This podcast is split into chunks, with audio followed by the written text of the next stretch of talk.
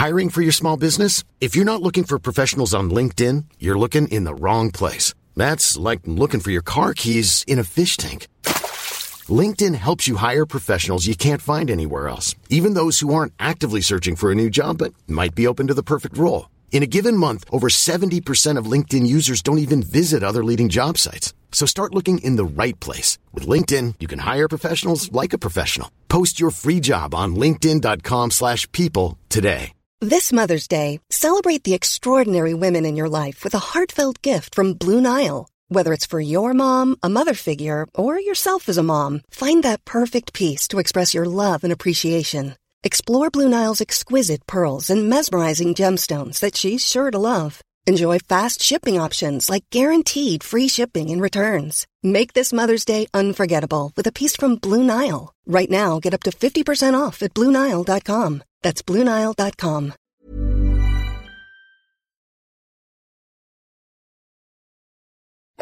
The FT. Undercapitalised and uncompetitive, but will your bank be any better if the latest reform proposals are implemented? Unloved and undervalued, but which bargain shares are UK fund managers snapping up? And just plain misunderstood. Are exchange-traded tracker funds as risky as regulators make out? All this to come in this week's FT Money Show. I'm Matthew Vincent, and I'll be giving you the lowdown on all of these money matters in downloadable form with my colleagues from FT Money, Elaine Moore. Hello. And Alice Ross. Hello. And our special studio guest, Gervase Williams, Managing Director of MAM Funds. Hello. Let's start then with the money news. On Monday, Sir John Vickers published his Independent Banking Commission's interim report on reforming Britain's banks. It didn't propose breaking up the big four British banks as some had called for, but it did recommend that their high street banking operations are ring fenced, with customers protected from investment banking risks behind firewalls, are better capitalised, and in some cases are a lot smaller and more competitive, with Lloyds Banking Group being asked to sell substantially more than the 600 branches asked for by Brussels to reduce its 30% share of the current account market. In addition, the Commission suggested measures to make account switching easier, such as introducing a time limit on transfers and account number portability. But Elaine, looking at the high street as it is now, and knowing what we know about the Vickers interim report, will it look much different if these plans come into being? It's not likely to look hugely different. So, what we should say about this report, first of all, it's an interim report. So, that means that nothing definite that it was proposed is actually going to happen. So, there's going to be consultation. Things that are suggested might not even come into force. The second thing is this is the little quote that's being put around this is a shake up, not a break up. So, this is uh, proposals to slightly change the banking system, but not to radically alter how UK banks work. So we're wandering down the high street in a few years' time. Um, there won't be quite as many Lloyds or Halifax branches. We can say that with some degree of certainty, presumably. At the moment, Lloyds Group has got about 2,900 branches, and the proposal is that definitely 600 of these will be transferred over to a different provider, but also another possible maybe 400 could go. So we could see 1,000 less branches with the Lloyds name on it. It depends on who takes them up. Virgin Money have said that they are interested, so we could see this new name on the high street, or we could just see names that we already know. We could see Santander, for example, might buy some up. So presumably a little bit more choice. And let's say that I decide that um, I'm fed up with my Halifax current account and my branch has disappeared from the high street, so I'm going to transfer it somewhere else. What will these account switching proposals do to help me?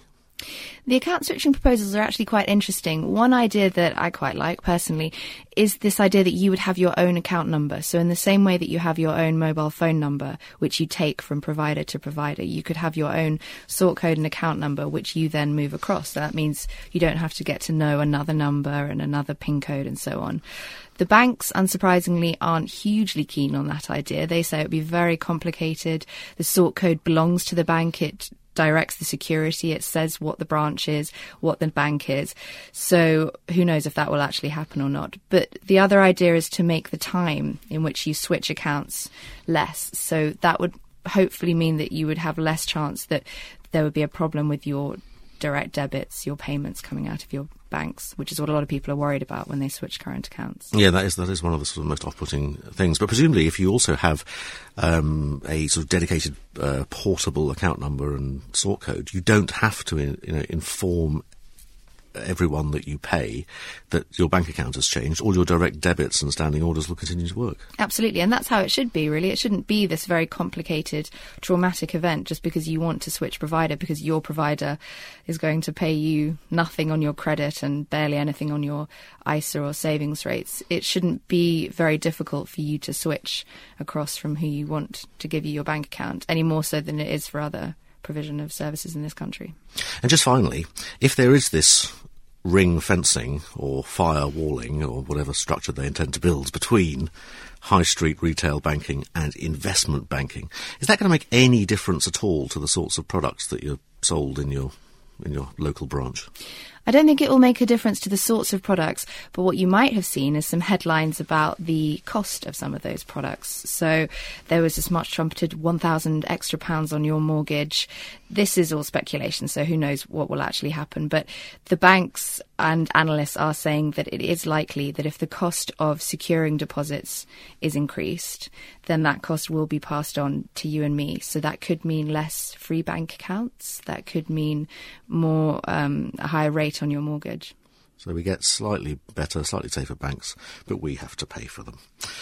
Elaine, thank you very much for that. And for more details of how the high street might look for bank customers in the future, take a look at Elaine's article and graphic in the money section of this weekend's FT. Still to come on the show, are low cost index tracking ETFs really as simple as ABC? But first, unloved and undervalued shares. Last week in the FT Money section, we reported the views of some fund managers who think that value investing, buying shares at prices that are low multiples of a company's earnings and assets and yielding a high level of dividend income, is set to deliver strong returns. One piece of research suggested that the historic long-term outperformance of high-yield value stocks over growth stocks is just about to reassert itself. So which value stocks should fund managers, and indeed private investors, be looking at? There are plenty of unloved and apparently undervalued shares in the retail sector, for example, but are they worth buying now while the economy remains weak? Alice, presumably not every lowly rated share offers value.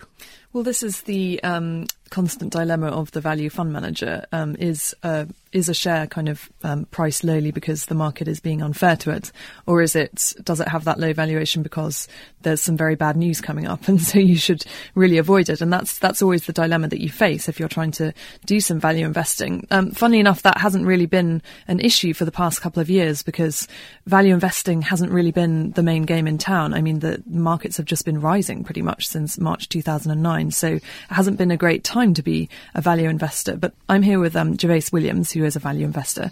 Gervase, um, signs that uh, the market may be turning and it might be a good time again to be a value investor.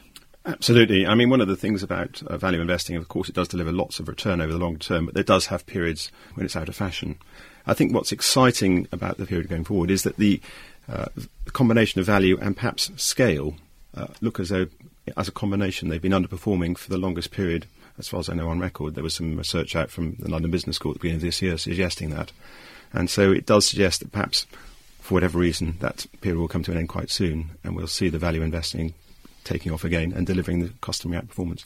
And that's good news for you, obviously, because that's the style that you you quite like. So, so tell us what's out there at the moment in terms of value investing. What areas are looking good?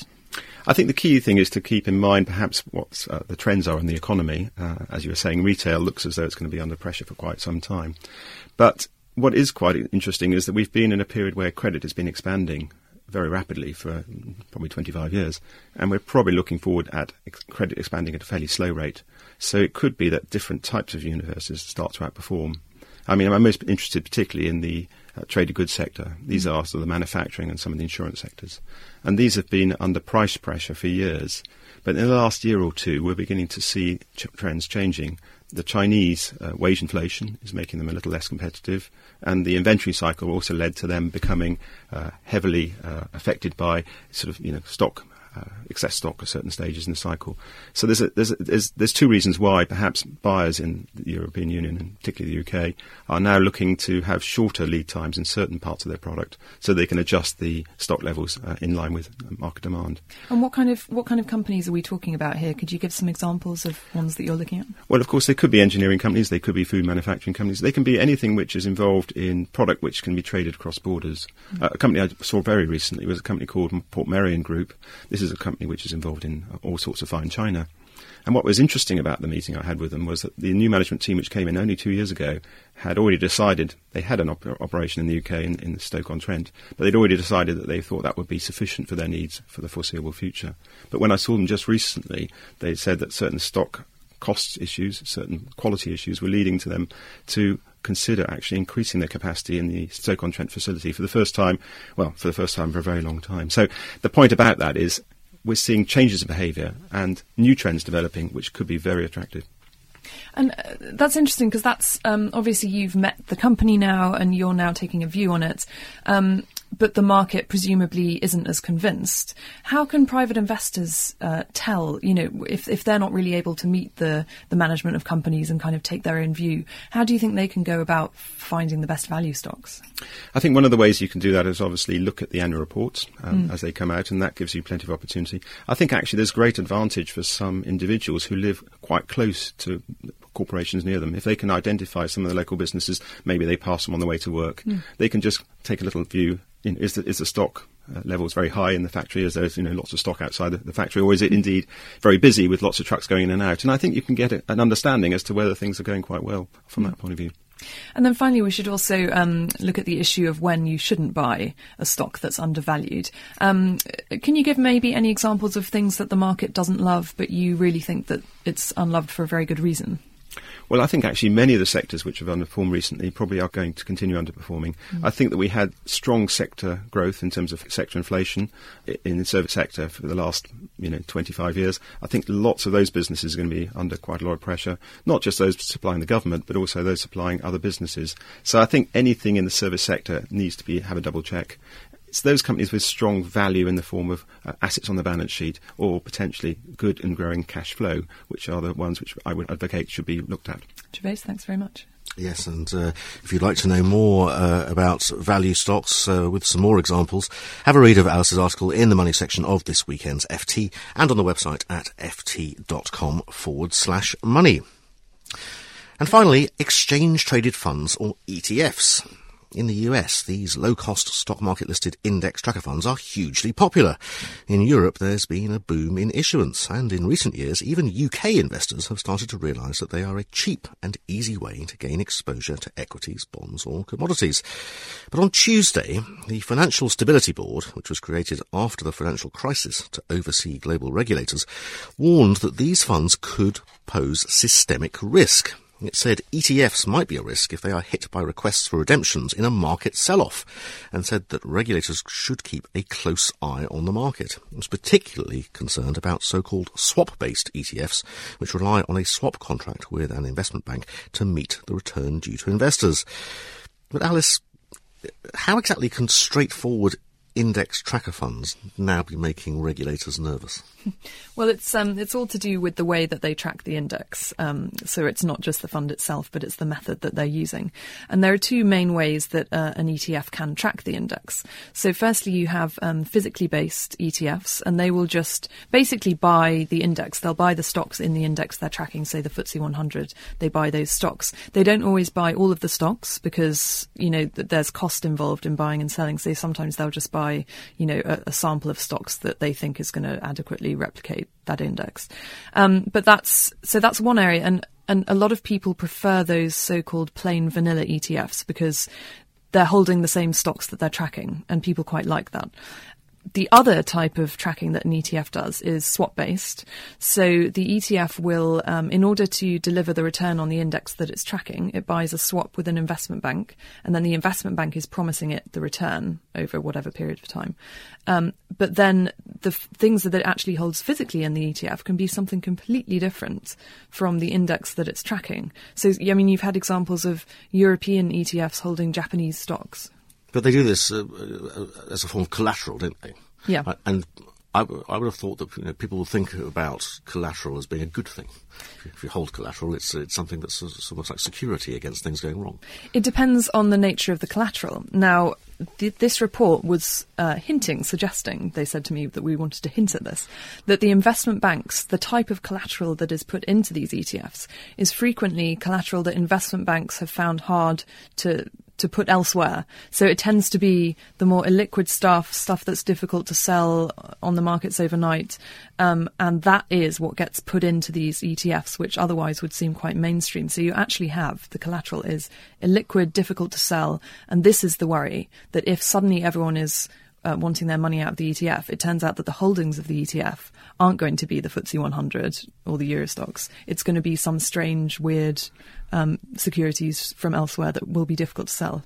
Which does explain the concern about uh, illiquidity at times of, of falling markets. Mm. But I suppose uh, the problem is that some ETFs will hold highly liquid collateral. Some will hold sort of blue chip shares as collateral. But how, as a as a private investor, can you know whether the collateral being held by provider A is liquid, while the collateral from provider B is just the rubbish that they can't shift? Well, this is the issue, and this is what the FSB is saying needs to be far more clear and transparent to investors, because it doesn't think that that is made clear at the moment. Um, as far as I know, it's not on the fund fact sheets what kind of collateral they're holding, because of course that can change overnight. If it's with an investment bank, it's whatever whatever gets shoved in. So that's not really the kind of information they could give you on on a fact sheet. Um, how quite how they would do that, I'm not sure, but they're definitely saying that yes, people don't know enough about the collateral in their ETF, and they need to be told. And is there any any evidence that this has caused a problem in the past? Yes, I mean I've certainly seen um, some of these share prices of these ETFs moving very substantially. I mean in the in the flash crash, you know, which happened on May the sixth of last year, we saw certain share prices falling, you know, more than ninety nine percent. Now those transactions were reversed later on. It was it was a one off uh, event, but I think this kind of area is uh, very concerning for investors and certainly for my own clients. I don't go anywhere near ETFs. So Alice, more transparency needed as usual. Yeah, exactly. Well, thank you both for that and uh, for an explanation of the risks attached to swap based ETFs. Take a look at Alice's article in the money section of this weekend's FT. But that's all we have time for in this week's FT Money Show. Remember, you will find all of these stories plus daily news updates, top tips, and our latest pensions Q&A on our website, ft.com forward slash money. And if you have a question that you'd like us to answer about any aspect of your finances, just email us. The address is money at ft.com. Next week, we'll bring you another financial lowdown in downloadable form, but until then, it's goodbye from me and it's goodbye from Elaine, Alice, and Gervase Williams of MAM Funds. Goodbye. Thank you very much. For more downloads, go to ft.com forward slash podcasts.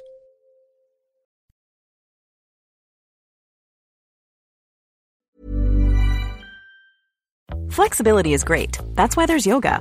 Flexibility for your insurance coverage is great too. That's why there's United Healthcare Insurance Plans. Underwritten by Golden Rule Insurance Company, United Healthcare Insurance Plans offer flexible, budget friendly coverage for medical, vision, dental, and more. One of these plans may be right for you if you're, say, between jobs, coming off your parents' plan, turning a side hustle into a full hustle, or even missed open enrollment. Want more flexibility? Find out more about United Healthcare Insurance Plans at uhone.com. Planning for your next trip? Elevate your travel style with Quince. Quince has all the jet setting essentials you'll want for your next getaway, like European linen, premium luggage options, buttery soft Italian leather bags, and so much more. And is all priced at 50 to 80% less than similar brands. Plus, Quince only works with factories that use safe and ethical manufacturing practices. Pack your bags with high-quality essentials you'll be wearing for vacations to come with Quince. Go to quince.com slash pack for free shipping and 365-day returns.